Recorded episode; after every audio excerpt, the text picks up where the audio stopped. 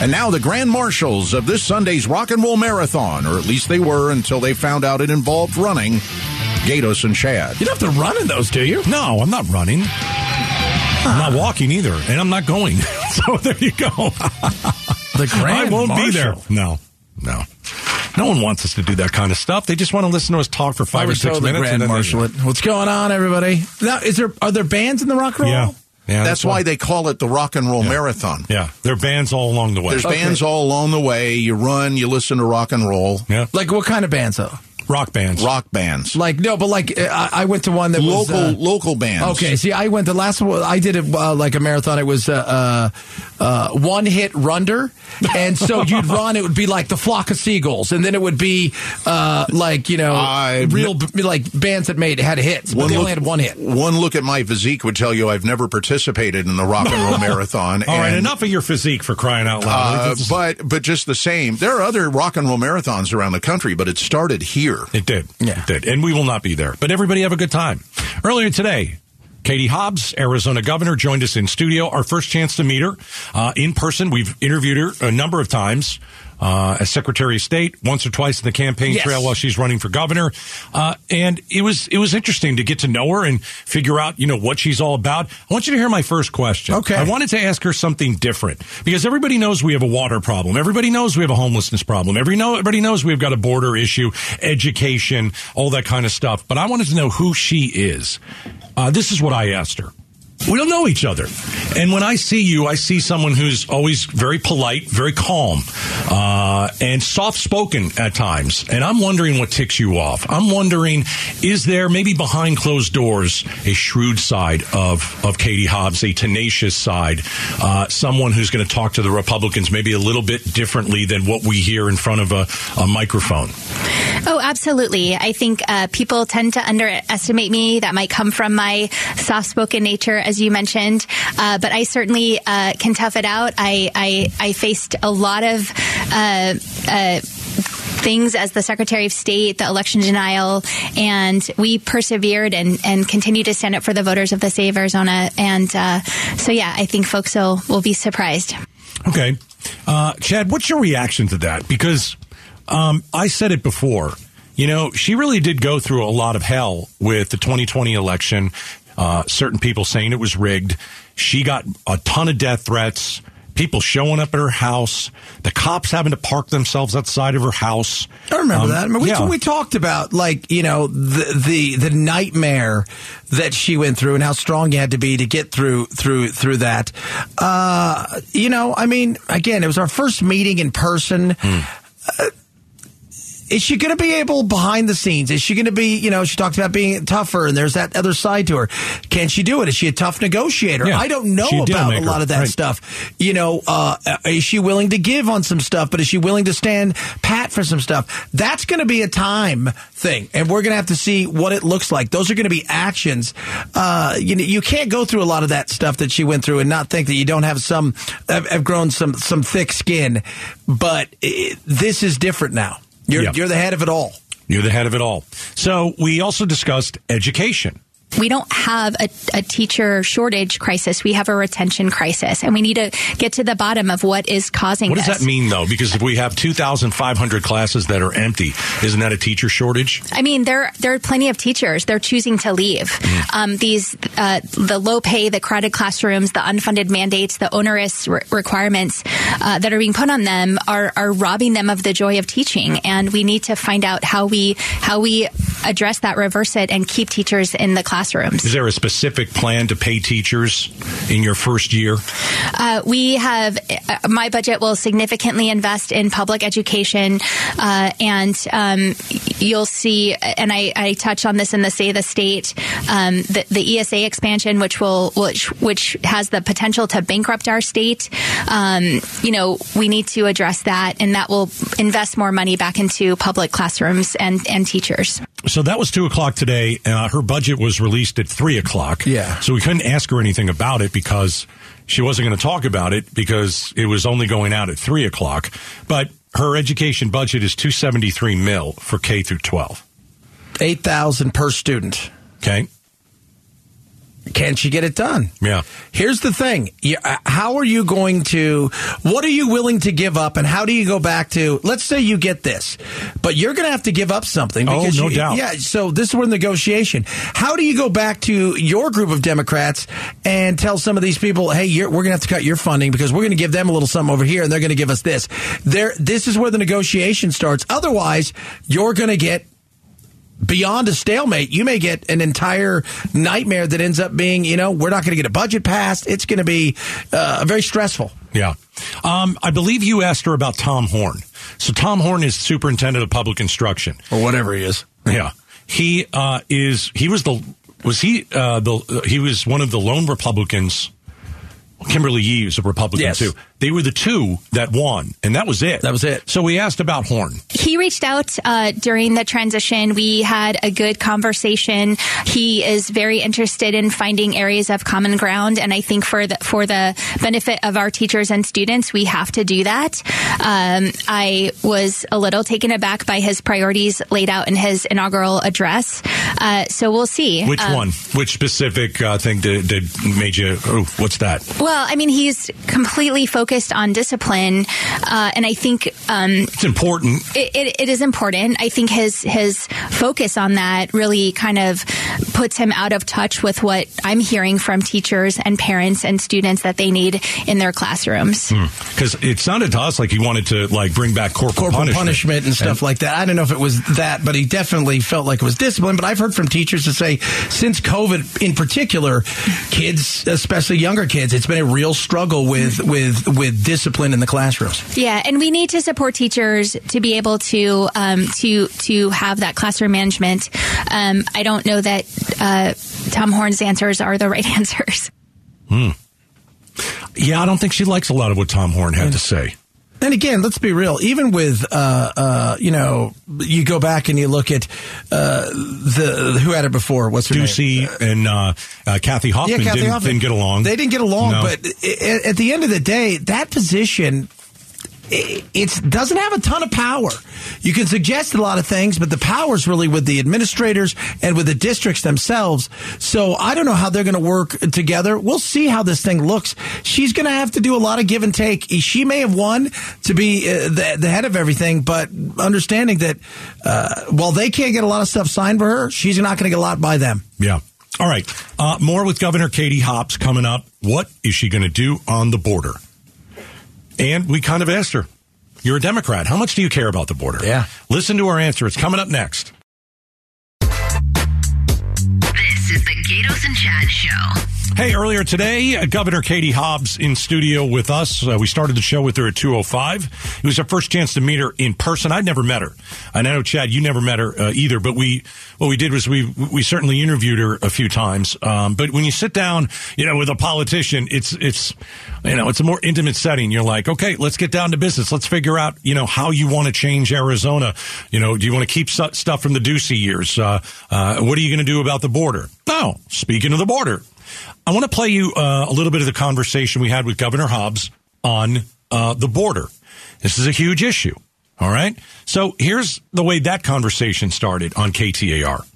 I got to tell you, one of the times we talked to you about the border, I didn't love our conversation because it seemed to me like you were blaming Trump for a lot of stuff. I don't care about Donald Trump anymore. He's gone. Um, Joe Biden's done a terrible job on the border. How do you work with a president who's done a terrible job on the border? I know that governors can only do so much. Right. Okay. How do you get him on board with doing something about the border? Because I think this falls on you, Governor. Yeah, no, I think that um, regardless of the party in Washington who has control, there's been decades of inaction on this issue, and I am. I will say that I'm encouraged by recent announcements made on border control and immi- immigration. Uh, the president's recent visit to El Paso and the border, um, and and I'm encouraged by that. I have a call with uh, Homeland Security Secretary when I leave here. Uh, so, um, and I've invited him to the border in Arizona as well. I think what I'm hearing from community leaders in those border communities is that they don't feel heard by Washington and that this continued neglect and, and ignoring them is, that's a problem. And so as governor, I think it's my responsibility to continue to advocate for our needs. So regardless of if I agree with the president's approach or not, uh, whether it's the president of my party or not, uh, I have to be an advocate. And I think approach matters. I think when the approach is focused on how do we find real solutions versus I'm going to do this political stunt, like put up a shipping container wall that has now cost Arizonans $200 million and is being taken down, um, that doesn't solve the problem. And how can we utilize those resources that are really going to provide meaningful relief in those communities that are bearing the brunt of, of this um, inaction from Washington? Yeah, the, uh, the, the uh, look, I look at the containers and I say to myself, two hundred million dollars. So that sounds like quite a uh, somebody got paid because that's government, as we all know. But nobody feels like they're heard out here, and the frustration yeah. level from Texas to here. I mean, California and Newsom, he doesn't care. Yeah, everybody can come here, but it, it, everybody has a right to be frustrated, and they didn't hear us. And while they're political stunts, they did get people talking in D.C., mm-hmm. which nobody else was doing. Yeah, no, I think I think that that we're starting to see the result of that. I think the president's action and um, starting to acknowledge that we need some real so- solutions for both border security and immigration uh, reform uh, is is encouraging. Governor Katie Hobbs is joining us in studio. What do you say to the people who are listening right now and they're saying, "Well, she's a Democrat; she doesn't care about the border. Um, a Republican would do a better job on the border." What do you say to those people? I absolutely care about the border, and I absolutely care about what we can do to provide real solutions uh, to the issues that that that Arizona is facing. And as a border state, uh, we bear the brunt much more than a state that's not on the border. And um, I'm going to advocate for our needs in Washington, and I'm going to put resources where they can be most effective here in Arizona. All right, a bit of our interview with uh, Governor Katie Hobbs. One of the other issues that we talked about, the the homelessness issue, because if you look around the nation, uh, homelessness rose by less than one percent from 2020 to 2022 nationwide, but during that same time frame in Arizona, it increased 23 percent. Uh, so here's uh, Hobbs on the border. Excuse me, Hobbs on homelessness. Take a listen. I'm a social worker, uh, so I've dealt with this issue throughout my career. My first job out of college was working with homeless youth here in Phoenix. Um, it is an incredibly complex issue, and um, the majority of people who are unhoused um, for the for a long time have been dealing with chronic um, and and multiple issues, uh, mental health, substance abuse, and the fact is we don't have enough services, or we don't have services that are meeting their needs. And oftentimes, when you have have someone who's homeless and you say, go get these services and then we'll provide you shelter, they can't do that. Um, it's just not, they don't, they're not equipped to do that. And providing that safety, um, that immediate safety of shelter, um, can go a long way to helping them get to a place where they're stable and then they can a- access services. We're also seeing inflation in Arizona is largely driven by skyrocketing uh, rents uh, in Phoenix, Tucson, and Mesa, uh, but everywhere. Uh, those are the the, three biggest areas that, that is happening. Um, and that's also increasing homelessness right now. People are being priced out of housing and they have nowhere else to go. We're seeing a significant increase in seniors on fixed incomes who can't afford increased rents. Uh, and we have to build more housing. That's the answer to it's the supply, it's supply and demand. We have to build more housing. And so I, I issued um, an ex- executive order in, in the first week in office where we're going to reestablish the interagency council on uh, uh, housing and homelessness to help uh, look long term at how we can address these needs. But then also, my budget will invest $150 million in the Housing Trust Fund, which is directly dedicated to uh, affordable housing. Uh, but then we, we need to get the red tape out of the way so that we can build the projects that are in the pipeline that will absolutely help alleviate some of this uh, issue. Okay, so that's part of what uh, Hobbs thinks about the border. I want to play one more clip. Education Take a listen. we don't have a, a teacher shortage crisis. We have a retention crisis, and we need to get to the bottom of what is causing What does this. that mean, though? Because if we have 2,500 classes that are empty, isn't that a teacher shortage? I mean, there there are plenty of teachers. They're choosing to leave. Mm-hmm. Um, these uh, the low pay, the crowded classrooms, the unfunded mandates, the onerous re- requirements uh, that are being put on them are are robbing them of the joy of teaching. And we need to find out how we how we address that, reverse it, and keep teachers in the classrooms. Is there a specific plan to pay teachers in your first year? Uh, we have uh, my budget will significantly invest in public education, uh, and um, you'll see. And I, I touched on this in the Say the State, um, the, the ESA expansion, which will which which has the potential to bankrupt our state. Um, you know, we need to address that, and that will invest more money back into public classrooms and and teachers. All right, Arizona Governor uh, Katie Hobbs, first time in with us in studio. Uh, we hit a whole lot of different stuff. If you want to hear the whole interview, you can check it out, ktar.com or a podcast. All right, coming up next, story time on the Gaydos and Chad Show. We've given you 19 hours, 45 minutes of news this week. So coming up, we will share something from our personal lives next. It's story time on the Gaydos and Chad Show. After giving you 19 hours and 45 minutes of news this week, the guys give you an inside look at their personal lives. Time to get all warm and fuzzy at the end of the show on a Friday. Bring you to our personal lives. Chad, if you don't mind, uh, got to get something off my chest. It's uh, Please do. It's a sad day at the Gaydos household. It's a new era. I'd like to take you back to 1996, my friend. Okay. Had very little money, came out here, worked at a radio station, uh, earned $15,000 a year, got an apartment. My parents helped me out with a couch financially. I purchased a couch, kind of a big, nice, you know, deep couch, right? Yeah, yeah. Um, a, a man's couch, if you will, right? Right. And it came with a love seat. Now, I don't want to sit in necessarily the love seat, but so I had that. And that's Okay. really all I had to my name, right? That was 1996. Well, years later, bought my first house, moved those couches in, right? Got some other furniture. Got married 10 years ago. I, I took that, that that awesome couch. My wife said that that's not going in the house. That- it's uh, ugly. that was gonna happen. And I said, let's get it reupholstered. So we got it reupholstered. I won that battle. And we kept that big couch in the house. Now the love seat went into the garage and stayed there. And today we gave it away. No. We gave away the love seat that I purchased in 1996. I was hoping maybe one day we get that reupholstered. But I must say, Chad, I don't like. I keep stuff for a long time. I don't know if you do that. I'm not a hoarder, but I like to keep stuff. You're going to get use out of it. You spend Uh, a few bucks, you're going to get use out of it. But I got no use out of this love seat. For 10 years, it sat in the garage. And, you know, you start acquiring a whole bunch of stuff, and the garage gets pretty, you know, crazy. My wife says a couple of weeks ago, honey, we've got to get rid of the love seat. and I said, yeah, but that was my first purchase in Arizona. She said, listen, you got that other stinking couch in the house. We reupholstered it. Let's get rid of this thing. So today, lifted the couch out to the end of the driveway, Chad.